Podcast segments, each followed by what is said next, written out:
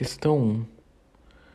De decisão meritória transitada em julgado, caberá ação rescisória na seguinte situação. No prazo de três anos, não, é no prazo de dois anos, de acordo com o 975. Se ofender ato jurídico perfeito, não, é se ofender coisa julgada, inciso 4. Se for fundado em erro de direito, verificado em simples reexame dos autos, é, não, esse foi erro de fato, inciso oitavo. Se proferida por juiz relativamente competente, não seria absolutamente incompetente, inciso 2. Se for fundada em prova falsa, assim reconhecida judicialmente, Sim, é um inciso 6, gabarito letra E.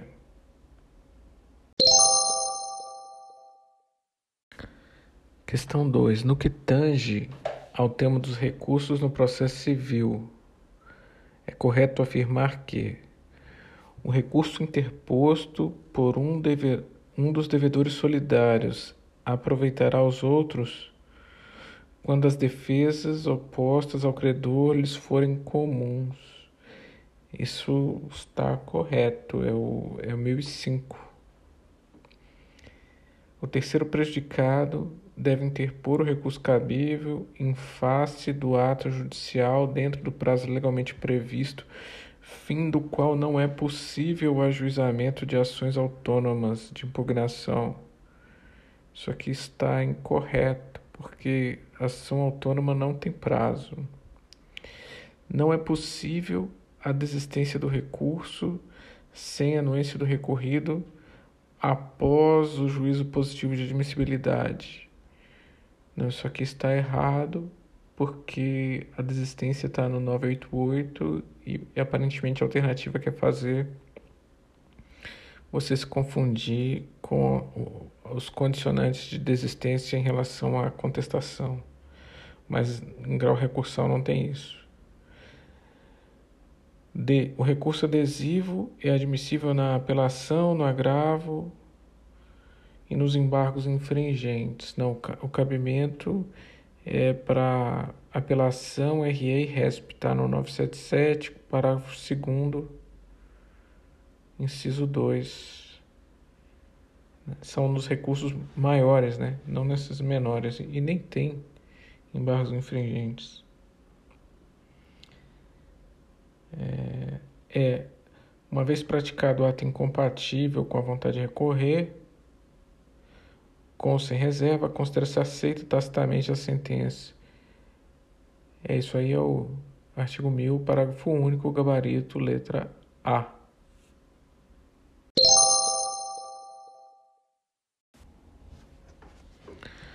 Questão 3. A petição de agravo de instrumento será instruída obrigatoriamente com cópias da petição inicial, da contestação, da petição que ensejou a decisão agravada, da própria decisão agravada. É, aqui é o, é o inciso 1 do 1017. Então, essa é a correta. As demais são, letra B, como a declaração de inexistência de qualquer dos documentos referidos, feita por cartório. Não, isso é o, é o inciso 2 que, que autoriza a declaração feita pelo advogado sobre sua responsabilidade pessoal. Letra C. Somente com cópias autenticadas? Não somente com cópia da petição inicial, contestação, procurações da agravante ou agravada, decisão agravada? Não. A, a letra A é que tem o, o rol de documentos é, corretos e, e o rol é, dos documentos, cada um tem uma função. Se você for olhar, o, a inicial para dar uma ideia do caso, a contestação para ver o que é controvertido, a petição que ensejou a decisão agravada, para dar o contexto, a decisão agravada que é o cerne da questão, a certidão da intimação para saber se é tempestivo e as procurações. É, essa é a alternativa correta, gabarito letra A.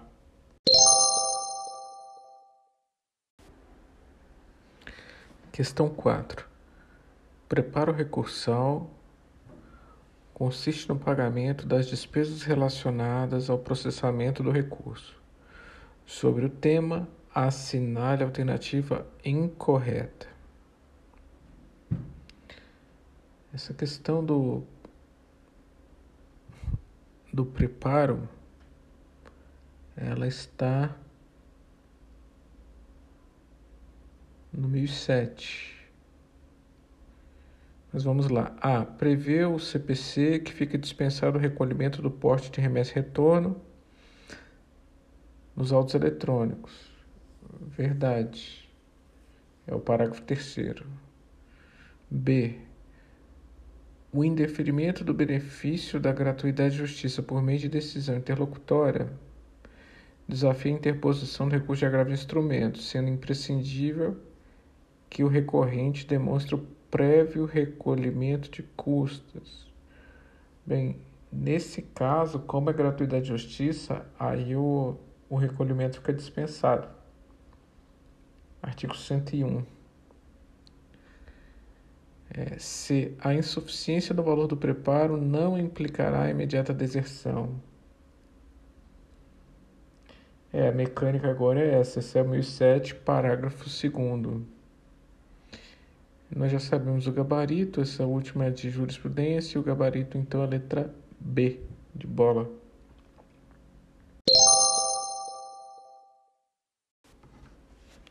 Questão 5. A apelação devolverá ao tribunal o conhecimento da matéria impugnada.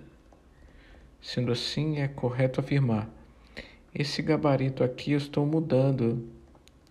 Ele está marcado por equívoco como se fosse letra D, mas ele não é. Ele é a letra B de bola. Essas respostas estão no 1013.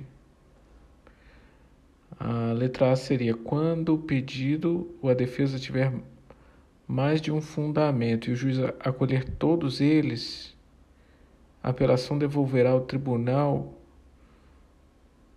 o conhecimento de todos, que seria o correto, né? B. Serão, porém, objeto de apreciação e julgamento pelo tribunal todas as questões suscitadas e discutidas no processo, ainda que não tenham sido solucionadas, desde que relativas ao capítulo impugnado. Isso aqui está o correto, o gabarito. C.